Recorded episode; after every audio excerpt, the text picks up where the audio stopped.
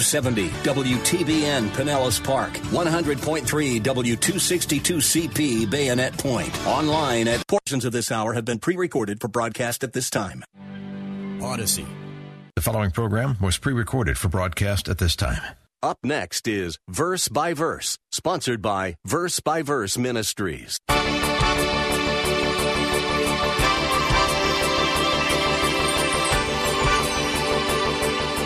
Now, why would Paul say this? Simply because the natural tendency in many congregations is to fight their elders, to resent these men for having authority over them and telling them what to do. And that's why Paul states at the end, notice of verse 13, live in peace with one another. In other words, don't fight and resist your elders, your leaders. The passage Pastor Steve Kreloff was just referring to was in 1 Thessalonians 5, verses 12 and 13. Paul said, but we request of you, brethren, that you appreciate those who diligently labor among you, and have charge over you in the Lord, and give you instruction, and that you esteem them very highly in love because of their work. Live in peace with one another. Welcome to Verse by Verse. Pastor Steve Kreloff is the teaching pastor at Lakeside Community Chapel in Clearwater, Florida. We're just about midway through a series of very practical Bible lessons about the nature of the church. Something distressing that I've seen in more than one church is what I call a spirit of grumbling. It may be demonically inspired, but it might also just be human nature rearing its ugly head. And if you read the book of Exodus, you'll remember that that attitude leads to disaster. In 1 Corinthians 10, Paul cautioned us about the danger of certain attitudes and used the Israelites in the wilderness as examples. In verse 10, he continued the list of bad behaviors. He said, Nor grumble as some of them did and were destroyed by the destroyer. Now, these things happened to them as an example, and they were written for our instruction. I believe that one reason Scripture emphasizes harmony within our local church leaders is that we need that harmony in order for them to be effective teachers and mentors. So, before we get into this subject of living in peace with our elders, let's take a closer look at their role as teachers. Here's Pastor Steve with today's lesson. Notice what he says in 1 Timothy 4, verse 13. This would be my definition of expository biblical preaching. He says to Timothy, Until I come, meaning until I get back with you, Timothy, here's what you're to do in the church. Pay attention or give yourself, give attention to the public reading of Scripture, to exhortation and teaching. You know what biblical preaching and teaching is? Read the text, explain the meaning of the text, and exhort people to obey the text. That's it. That's it. That's what Paul said, Timothy, you're to do. As my representative, do that until I return. And when I return, I'll continue doing that. That's the implication. In 1 Timothy 5:17, which we've uh, already touched upon in previous weeks, he says the elders who rule well are to be considered worthy of double honor.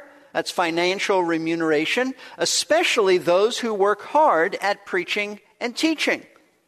All elders work at preaching and teaching, some labor more than others because of their situations and callings. In Titus, if you look over at Titus chapter 1, verse, verse 9 and following, here's what elders have to do holding fast the faithful word which is in accordance with the teaching, so that he'll be able both to exhort in sound doctrine and to refute those who contradict. For there are many rebellious men, empty talkers, and deceivers, especially those of the circumcision. He's talking about false Jewish teachers who he says, they must be silenced because they are upsetting whole families, teaching things they should not teach for the sake of sordid gain. Paul says that an elder needs to know the word well enough to teach sound doctrine, to protect the flock and to refute error because there are some people who are upsetting whole households, he goes on to say. In Hebrews chapter 13, verse 7, the writer says, Obey them that have the rule over you. And just before that, he says that we are to imitate the faith of those who taught us the Word of God. The, the first leaders in the church, whatever that church was, uh, we don't know a whole lot about the Hebrews and their background, but whatever this Jewish assembly was and whoever founded it, their initial leaders taught them the Word of God. And then 1 Peter 5 2, shepherd, Peter says, the flock of God among you, he tells the elders. Uh, shepherd has a number of responsibilities, but his primary responsibility is to feed the sheep. So, we affirm that in the early church, the elders of various congregations clearly understood that the reason God had raised them up to lead the church and to care for the souls of their flocks, the way they did it was by instructing them in the truths of the Word of God. However, there came a time when that was threatened. There came a time at the beginning of the formation of the church when this commitment to teaching was threatened by important needs that arose in the church. Let me show you. Go back, if you will, to Acts, Acts chapter 6. This was a serious and potentially dangerous situation. Although they may not have recognized it completely at the time, it could have changed church history. Acts chapter 6, verse 1. Now, at this time, while the disciples were increasing in number, so the churches were growing, this church was growing, a complaint arose on the part of the Hellenistic Jews against the native Hebrews. Hellenistic Jews were Jewish people who, who their primary language was Greek, not, not Hebrew. They were certainly Jewish, but they, their first language was Greek. And the native Hebrews would be Jewish people whose first language was Hebrew. So there was a conflict, a complaint that arose because their widows, the Hellenistic Jewish widows, the Greek Jewish widows, were being overlooked in the daily serving of food. So the twelve summoned the congregation of the disciples and said, It's not desirable for us to re- neglect the word of God in order to serve tables. Now, notice that. They said, We can't come away from teaching Scripture to serve tables. We can't solve this problem by serving tables. We would neglect the priorities of teaching. Therefore, they said, Brethren, select from among you seven men of good reputation, full of the Spirit and of wisdom, whom we may put in charge of this task. But we will devote ourselves to prayer and to the ministry of the Word. What a wonderful thing they, they did for us because they forever set the priority of the Word of God. The text goes on to say that they did choose seven men, these were the, either the early deacons, the first deacons, or certainly the men who functioned as deacons.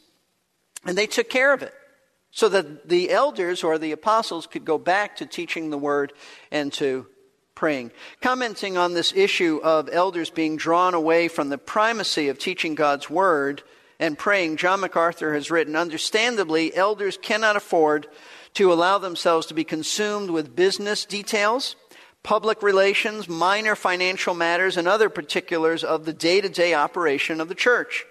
They are to devote themselves, first of all, to prayer and to the ministry of the word. And, he says, select others to handle the lesser matters. That's how you do it. But you don't neglect the word. It is a sad thing, though, that this is not followed in many, if not most, evangelical churches today. Churches that claim to doctrinally believe every word of Scripture, but they don't do it. They don't teach every word of Scripture. They hardly teach the Bible. And why don't they emphasize Bible teaching? Because, generally speaking, these pastors become too busy doing other things that prevent them from sermon and lesson preparation. Several months ago, I received a form letter from a pastor, I would assume written to pastors all over our country, that uh, I think will give you some insight as to why pastors today are not focused as they should be on teaching their people.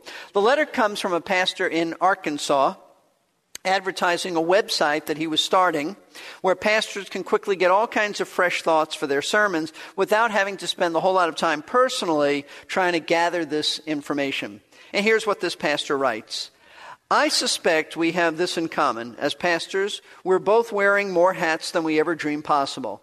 While I would love to have large blocks of time set aside for study, research, and reflection, the fact of the matter is life and death, babies, conferences, hospital visits, Sunday mornings, staff meetings, community involvement, budget issues, crisis management.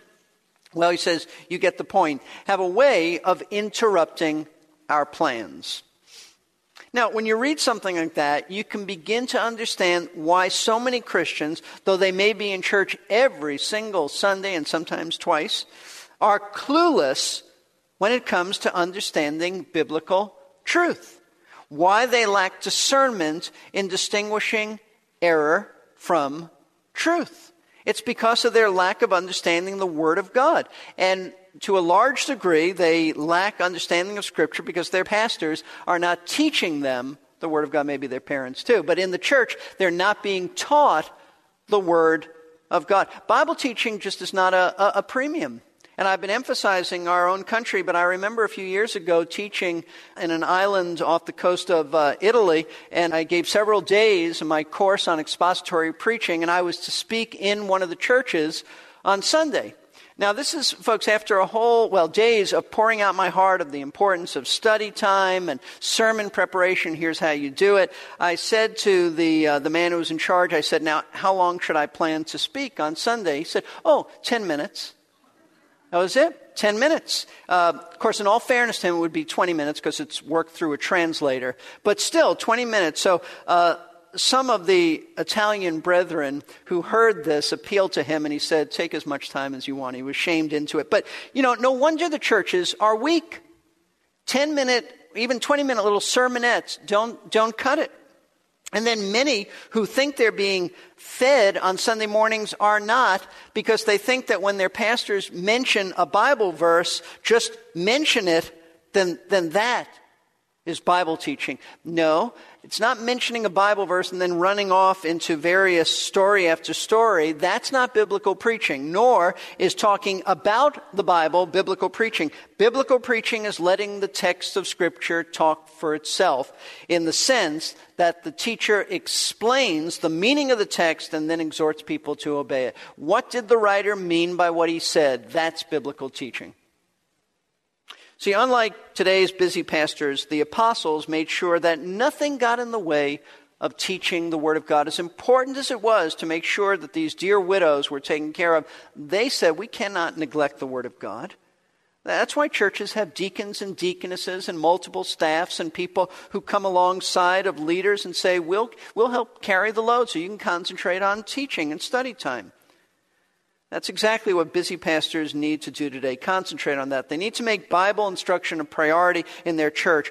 But why? Why make such a big deal, folks, about teaching the Bible when there are so many other pressing matters to address in the church? Because that is how Jesus rules his church. It's as simple as that. That's how Christ rules and cares for his church. He appoints pastors, elders, who will lovingly and tenderly shepherd his sheep by feeding them the meat and milk of the Word of God. See, that's why I say the authority of Scripture all goes back to what Jesus said in Matthew chapter 16 I will build my church. It belongs to me, and here's how I'm going to rule it. I rule it through the Word, and the Word is opened up as elders and teachers and pastors do this. See, having loved us enough to elect us to salvation in eternity past, die in our place on the cross, and then bring us into his kingdom, Jesus now cares for our welfare by entrusting us to those he has assigned to minister his word to us. Why is it so important that the word is ministered to us? Listen, because until we're safely home in glory, we are all vulnerable to error error that will hinder us from obeying and submitting to Christ as our Lord and Master. We must constantly be fed the Word of God to keep us on track. That's what Ephesians 4 says, that pastor teachers are given to the church so that the church will grow in him and not be like children who are, who are naive and prone to listen to anything that anyone tells them. We're not to be up and down like that. We are to grow and listen to the head of the church as he teaches us through his word. So I think it's very important that everyone associated with Lakeside understand why we emphasize teaching the Bible here throughout the entire ministry of our church, from the young children on up. It's because this is how Christ, the head of his church, rules, leads, and protects his people. You see, each week, as your pastors teach you the Word of God, note this, they are actually standing in the place of Christ. They are representing him in his rule over you. In other words, they are his delegated leaders acting with his authority as his under shepherds to rule and lead you by instructing you in his word. And that's why the Bible puts such a high premium on telling Christians to obey and even respect their church leaders because Christ rules through them. Let me show you this. I think this is so important. If you understand, well, let's look at Hebrews chapter 13, verse 17. If you understand this order of delegated authority. Christ is ruling his church through these men. You understand to obey the teaching of your elders as they teach the Word of God is really to obey Jesus Christ Himself. Not that they are Christ, certainly, but they are in His place of delegated authority. Look at Hebrews 13, verse 17. Obey your leaders and submit to them, for they keep watch over your souls. As those who will give an account, let them do this with joy, not with grief, for this would be unprofitable for you. In other words, a church congregation is accountable to obey and submit to their elders, and elders then are accountable to the Lord for the way that they lead his church. So when a church cooperates and obeys its elders, then their ministry becomes a joy rather than the writer saying it could be a grievous task. The Apostle Paul takes this matter of the church responding to its leaders a step further when he tells them about the attitude that they should have towards their leaders. I'd like you all to look at 1 Thessalonians chapter 5. It's not just a matter of obey, it's a matter of obey with the right attitude. 1 Thessalonians chapter 5. Now, these men actually are not even called elders here. I suspect that this was such an early uh, or young church that, that the men were not given the official title of elders, but they function that way. And that's why Paul exhorts the church to recognize them and, and love them, much like a church I'm familiar with in, um, in Italy that has some men in leadership, but it's such a, a new church that they're not called elders yet, but they function that way. I think that's the situation here. Notice what Paul says in verse 12 of chapter 5. But we request of you, brethren, that you appreciate those who diligently labor among you. The word appreciate is, should be translated know them. Know them. Who labor diligently among you and have charge over you in the Lord and give you instruction, and that you esteem them very highly in love because of their work. Live in peace with one another. Now, in these verses, Paul uses several words to indicate how a church congregation should respond to its leaders. He says, appreciate them. But literally, this Greek word is to know them. To know them. Paul means make it your business to know the leaders of your church. Probably in this early church, uh, this young church at Thessalonica, the people didn't even know who, who are the leaders here but it's the responsibility of the congregation to get to know them. Then he says, esteem them and love them. In other words, the people in a church should make every effort to get to know and become acquainted with their leaders, those who do lead them, and instruct them in the Word of God, so that, here's why they need to know them, so that they can respond properly to them by showing them great esteem and love in the Lord. Why? For their work's sake. And what is their work? Instructing the congregation in the Word of God. Now, why would Paul say this? Simply because the natural tendency in many congregations, and I think this is what was going on in Thessalonica, is to fight their elders, to resent these men for having authority over them and telling them what to do. And that's why Paul states at the end, notice of verse 13, live in peace with one another. In other words, don't fight and resist your elders, your leaders. Listen, I, have been here for many years. In fact, um, this month marks my 27th year as pastor teacher of Lakeside. And over the years, I have seen people who have negative attitudes towards the elders, people who mistrust the elders, questioning their every decision. Why did they come up with that? Thinking the worst of their motives, being very suspicious, perceiving them as men who gather in some back room here and have nothing better to do than to come up with some rule that will make the congregation's life miserable. That's how many perceive their elders. Now, that may be an exaggeration to some degree, but not that far from it. And there are some who, who just have this negative attitude towards leaders. Now, I'm, there's nothing going on behind the scenes. I have no agenda. There's nothing, I know of no overt rebellion. I'm not saying it because of that. Uh, I just think that there's a general tendency for people to mistrust elders in the church. And that's why Paul says, don't fight them. Don't stand in opposition, but esteem them in love because of the work they do for you. And what is that work? They act on behalf of Christ by leading you spiritually as they instruct you in the Word of God. See, folks, how you respond to the elders of your church does indicate a great deal about your relationship with Jesus Christ because your submission to human teachers does reveal your submission to the divine teacher and leader, the Lord Himself. If you've been converted, then you've had a change of heart.